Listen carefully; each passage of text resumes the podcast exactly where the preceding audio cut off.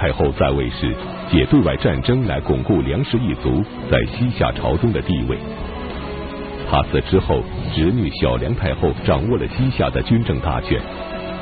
小梁太后沿袭了大梁太后的做法，频频挑衅宋朝，发动大规模的战争。然而，小梁太后用战争为梁氏奠定基业的计划，最后能够成功吗？历史高级教师袁腾飞为您带来大型历史系列节目《腾飞五千年》，塞北三朝之西夏，请继续关注第十二集《大小梁后》。上一讲呢，咱们讲到说，这个宋神宗啊，接受了沈括和崇鄂的建议，准备在鄞州、夏州、右州三州交界的永乐地区筑城。因此呢，他就派了一位朝臣给事中徐喜来到前线。这个给事中呢是文官，他来到前线之后呢，认为这个地方是天险，可以筑城。崇鄂极力反对，说此地虽然依山，山势是很险要，但是缺水。如果在此地筑城，大军会活活渴死，因此万万不能在这儿筑城。徐喜不听。我说在这儿筑城，就在这儿筑城。徐喜这个人呢，实际上就是纸上谈兵，不通兵事。他坚持在这个永乐地区筑城，发动了二十几万民夫来到这个地方，一天三班倒，不带休息的，苦干了十四个昼夜，终于修了六座堡寨。大寨呢，周长九百步，小寨五百步，可以屯驻军马。十四天住六个，就是两天半一个寨子。皇上非常高兴，把这些寨子呢赐名为银川寨，让徐喜啊率领部队住在此地。永乐这个地方啊，扼西夏三州咽喉之地啊，西夏当然不能坐视。宋军在此地筑城，梁太后听到这个宋军筑城的消息之后，派部下大将。率领二十万人马就把这个永乐城啊团团围住啊。永乐城筑好之后，徐喜留下一员武将曲真率军万人防守，自己呢回到五十里外的米脂休整。这个边报啊，一天十几次报给他说这个西夏大军要夺永乐，徐喜才半信半疑的领兵增援。临行之前呢，一位大将跟他讲。说永乐城小，又没有水源，不宜驻守。他一听就急了，训斥这位将领啊！大战在即，你这是动摇军心。谁说这个地方不能坚守？你身为武将，贪生怕死，来啊，拖出去斩了！周围的将领就赶紧跪下求情，徐喜这才恨恨作罢。然后徐喜带领大军呢，就来到了永乐城，登上城头一望，天哪！夏军真来了。俗话讲啊，兵到一万无边无厌，兵到十万彻地连天。二十万西夏大军，刀枪耀眼，铁甲狰狞，在这城底下就铺满了。这个时候，又有一员武将跟这个徐喜讲说：“趁着夏兵没有列阵，我军赶紧发动进攻，打他个措手不及。”如果夏军列好了阵，我们可就打不了了。徐喜冷冷的瞪了这员大将一眼，长他人志气，灭自己威风。你知道什么？王师不鼓不成列，绝对不能在人家没有列好阵的时候去打人家，那像话吗？我们天朝大军仁义之师，就得两阵队员，堂堂正正的打。徐喜亲自在城墙上指挥。羽扇纶巾，学着诸葛孔明的样子上了城了。说话间，夏军的这个铁鹞子兵啊，就是骑兵，就开始过河。曲真建议徐喜，敌军现在过河，兵法上讲应该击敌于半渡，趁着他过河过到一半的时候，咱们出兵，赶紧出兵。徐喜说：“那哪成啊？天朝大兵讲的就是仁义。”哪能说人家没过完河，咱就开打呀？一定要等人家上了岸之后，咱再打。西夏的铁鹞子兵过了河，步兵也跟着过来了，兵马非常多。这一冲上岸来，宋军就抵挡不住了。遇到这么多夏军，很快就败退下来。这一败就惨了啊！战死和逃散的宋军呢，几乎占了一半。徐给氏这下慌了，狼狈撤入永乐城中。夏军把这个城啊围了个水泄不通。在这种情况下，给事中徐大学士终于知道自己是吃几碗干饭的了，知道自己不知兵不会打仗，赶紧表奏朝廷，请求速发救兵。朝廷接到这个徐大学士的求救信之后，赶紧给当时的前线总指挥李代公公下令，速发兵解永乐之围。又令延州、知州沈括去跟夏人谈判，只要夏人答应撤军，这永乐城啊，咱给他了，算咱帮忙给他住的。但是问题是，此时的西夏军队四处抢了人，沈知州自顾不暇，哪有功夫找西夏人谈判？你也不知道找谁跟谁谈，所以永乐城中的守军盼兵兵不到，盼粮粮不至，只能死守。西夏军轮流攻城，宋军不得喘息。几天几夜过去了，援军未到，粮草殆尽。更惨的是，连喝的水都没有了。此时困在城中的宋军又该怎么办呢？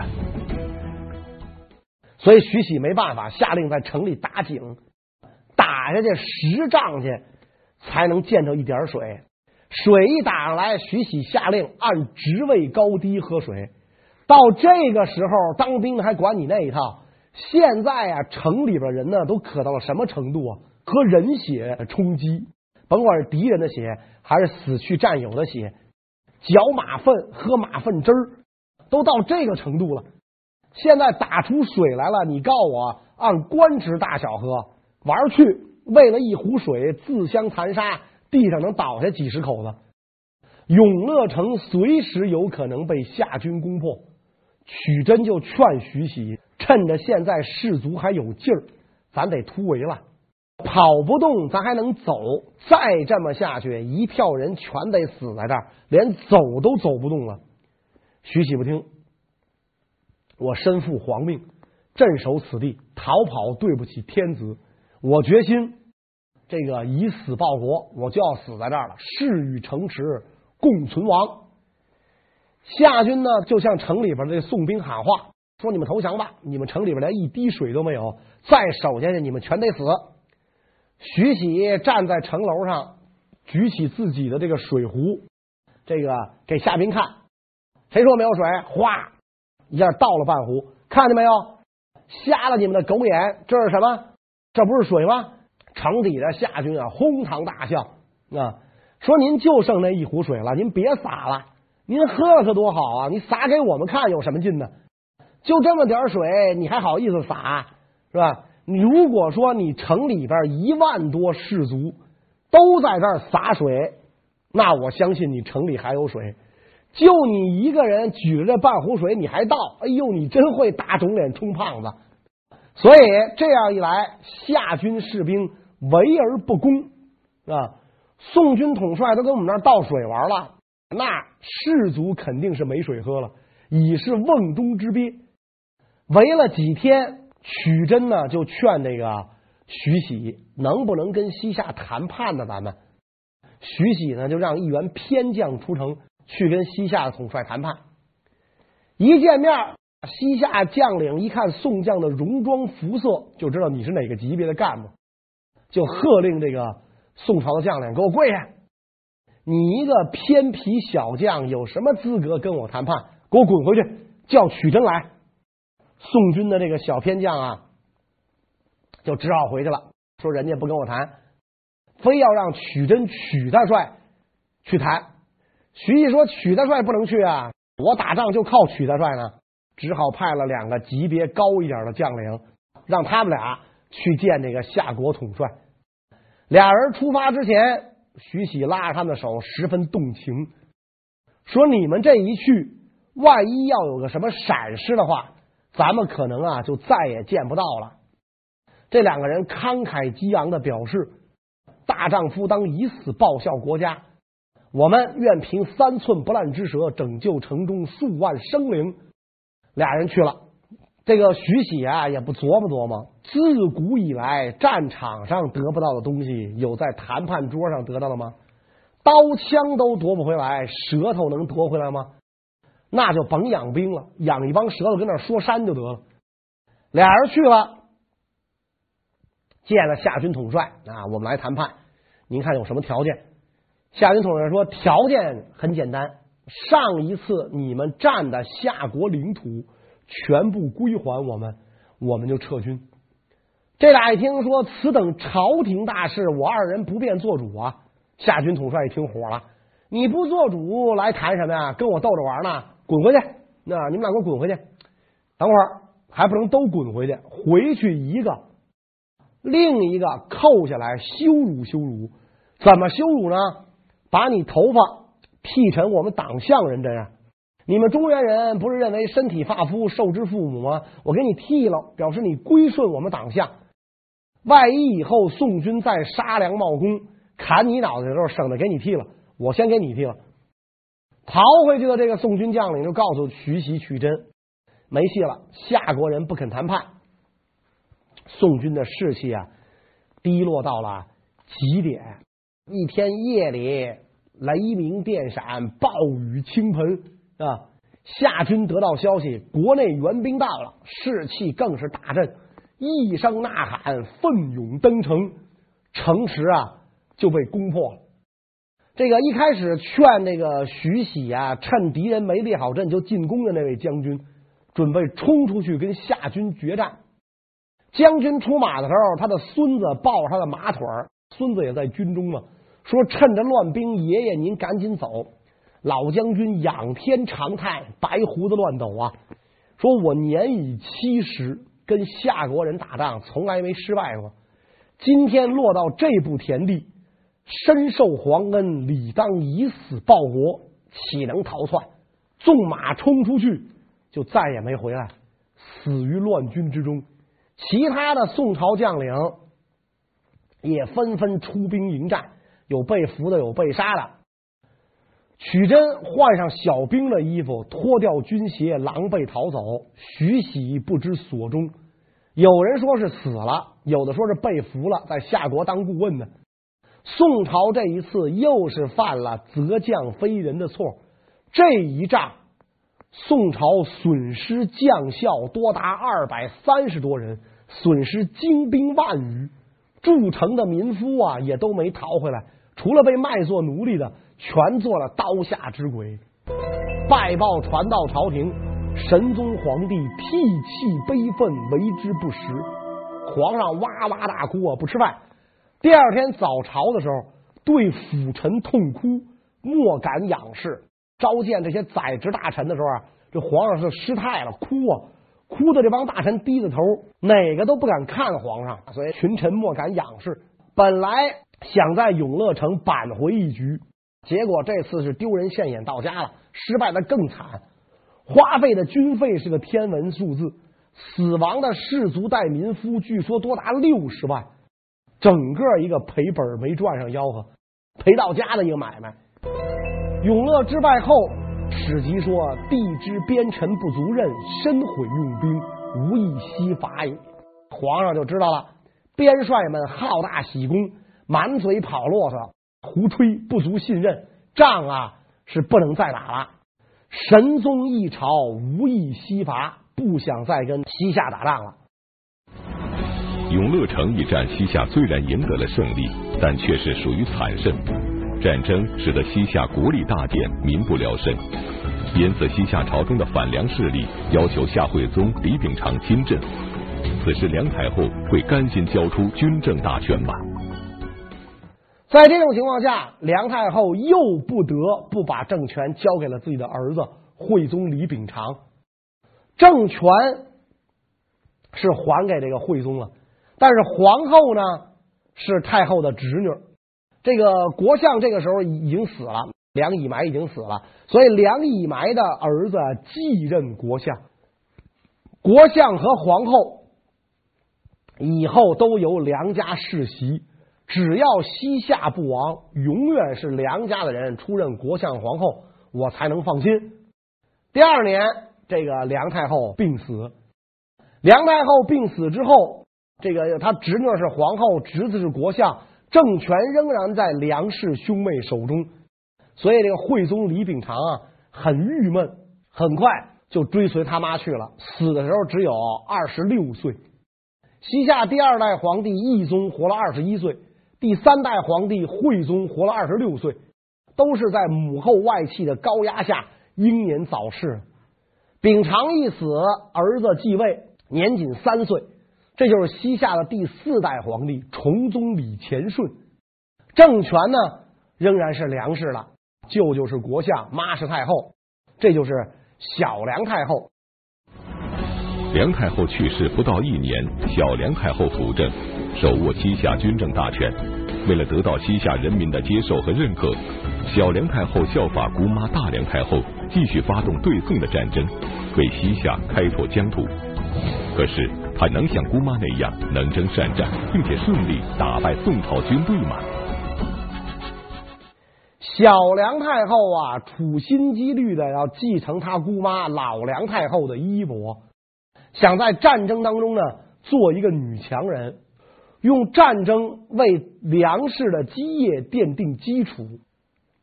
但是，打仗是要付出代价的。凡是这种呢，想靠对外战争转移国内矛盾的，最后一定是内外皆输，因为不可能在国内不稳的情况下发动对外战争。这样的结果肯定是国外应付不了，国内照样一盆一盘散沙，内外皆输的一个结果。古今中外概莫能外。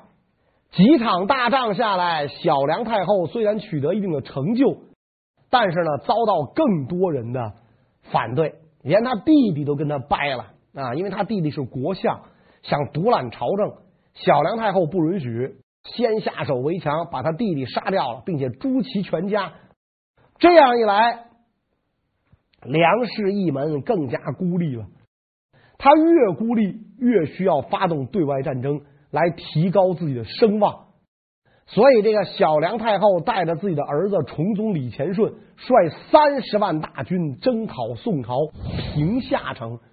宋朝给这个城起这么个名儿，就应该知道。这是一个兵家必争之地，在石门峡口外，所以这个呃夏国三十万大军攻破这个宋军的边防线，打到这个平夏城下。梁太后下令，每个士兵身上背一把铲子，也是全军改为工兵，干嘛呢？拿铲子挖城墙，把平夏城给我挖倒。夏军士兵折腾了一天，精疲力竭，一看。铲下来的那点土啊，也就是给城墙去了层皮儿。你想那城墙夯筑而成，上面能跑马，您拿铲子往下铲，得铲到什么时候啊？夏军士兵累的呀，躺在地上就不能动了。宋军在城上看了一天热闹了，夏国士兵铲子使的不错啊，跟那咔咔咔铲墙，不知道刀枪使的怎么样。开开城门，咱试试。城门一打开，宋军就冲杀出来，是吧？夏军三千多人被杀，数万人被俘，只能退回到天都山老营休整。所以小梁太后呢，就给辽国皇帝上表，说这个宋朝诸路齐发，大行杀戮。他不说他打宋朝，他说宋朝打我。今又深入夏界，修造城堡，夺我疆土。所以，请大辽国主速发一师，助我打退宋军。辽国一听，行，我派兵驻守宋辽边界，给宋啊施加压力。我才不可能为了你跟宋朝玩命呢！你们俩鱼死网破多好啊！所以每次辽国给夏这种支持，都是口惠而实不至。可能呢，往边界增调一点兵马。没增调，你也不知道，没准人家是换防呢。一支军队回草原，一支军队来边境，可能是这样。但是西夏不知道啊，西夏一看，哟啊，我跟辽国汇报了，辽国答应出兵了。小梁太后就认为辽国会助我的，因此又率大军进攻宋军，就是二攻平夏城啊。这次来啊，更惨了。惨到什么份上呢？西北地区啊，严重缺水啊。小梁太后攻打的城寨外面有个牛圈，牛圈里边攒了一潭雨水，夏军士兵奔着这潭水啊就冲过来了。工藤先放一边，喝水是第一位的，不然呐人就都虚脱了。喝完水之后，完了，彻底虚了。为什么呢？因为宋将在这个水潭里边撒毒药了。这小梁太后啊，也不知道长脑子没长。就您这个，您还女强人呐？谁比你傻呀？那儿要真有一潭水啊，宋军早就喝干了，能给你留着摆在那儿？那明显就是给你下套了，里边肯定有鬼嘛，是吧？结果西夏军毫不犹豫的往下跳，这一下又是惨败，没跟宋军打，光喝水就喝死那么多人。于是夏军再也不敢去进攻宋军了。宋军就深入到西夏境内，大肆抄掠。西夏人十分悲愤啊！我们富饶的耕地，我们唱歌跳舞尽情欢乐的地方，被敌人夺去了。所以这个同仇敌忾，要跟宋军决一死战。小梁太后这个时候一看啊，这个西夏国内的人心啊都被煽和起来了，喝水的那件事都忘了。二干平夏城。因为平夏城城池坚固，易守难攻。为了顺利打下平夏城，西夏军队制造了一种特殊的攻城器械——对垒。那么对垒是什么样子的？有了这个攻城利器后，小梁太后就能赢得战争吗？这一次，为了这个打这个平夏城，夏军做好了准备，制造了一种高大的楼车，叫做对垒，就两军对垒这个对垒，这跟城墙一般高。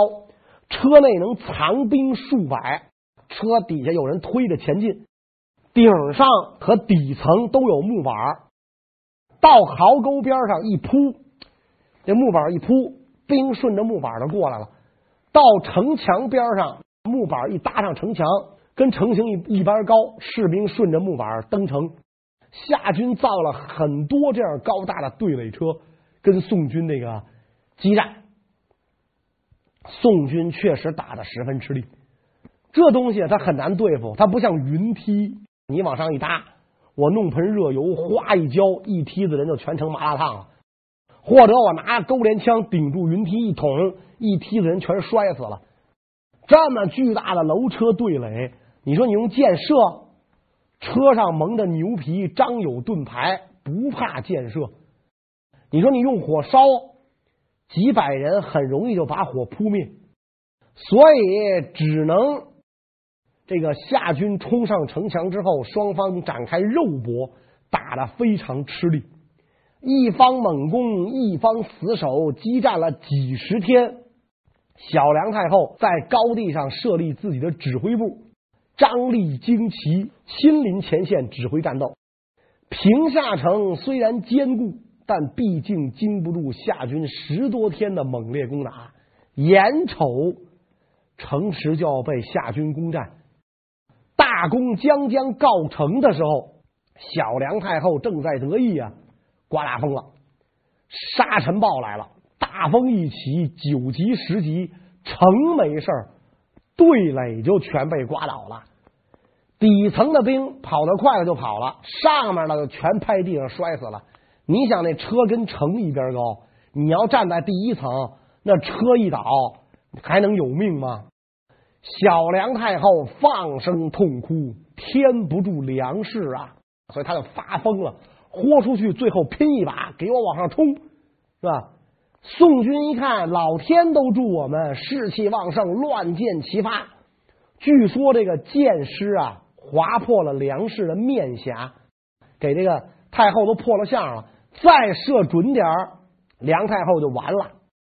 宋军齐声高喊：“活捉梁氏！”开开城门就往外冲。梁氏被迫抛弃了衣服、首饰、坐骑，穿上麻盔，也就是这个普通女兵的衣服，狼狈逃走。这个第二次平夏之战又是以西夏的惨败而告终。第一次是挖土没挖开，第二次弄对这个造这个对垒，眼瞅要赢了，对垒倒了，两次惨败，既有天灾又有人祸啊。天灾是对垒被风刮倒了，人祸是什么呢？就是对粮食不满的西夏御史中丞、监察部门的首长。归降了宋朝，到宋朝做了个团练使，引导宋军攻入夏境。你这边打人家平夏城，人家那边攻入你的国境，地盘连连失守，小梁太后走投无路，只好往国内撤。撤军的时候呢，小梁太后命自己手下两员大将镇守天都山，告诉他们天都山万不能丢。小梁太后回朝。两位将军不相信啊，宋人能深入国境打到这儿来？开玩笑，他就是来也是惨败。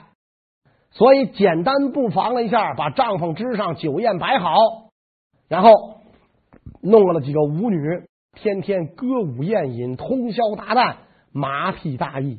没想到宋朝一员大将率领部队走小路。出其不意，分道并进，直扑天都山大营。神不知鬼不觉，两员西夏大将啊，喝高了，正在帐中高卧。宋军神兵天将，这俩大将就被俘虏了。天都山呐，当年李元昊的离宫，每一次出兵伐宋，这儿都是总司令部，是西夏的根据地呀。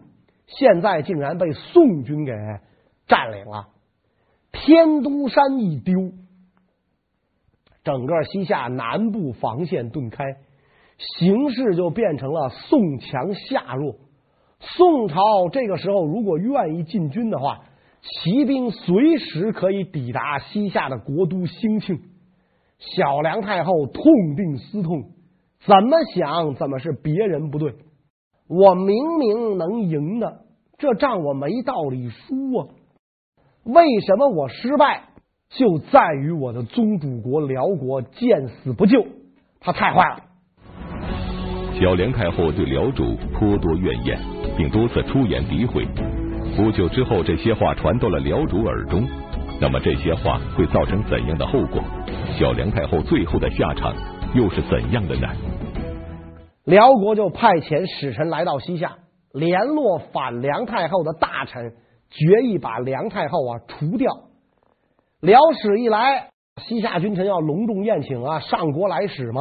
酒宴进行当中，小梁太后端起酒杯敬辽国使臣，一杯酒下肚，七窍出血，就倒在了杯盘狼藉之中。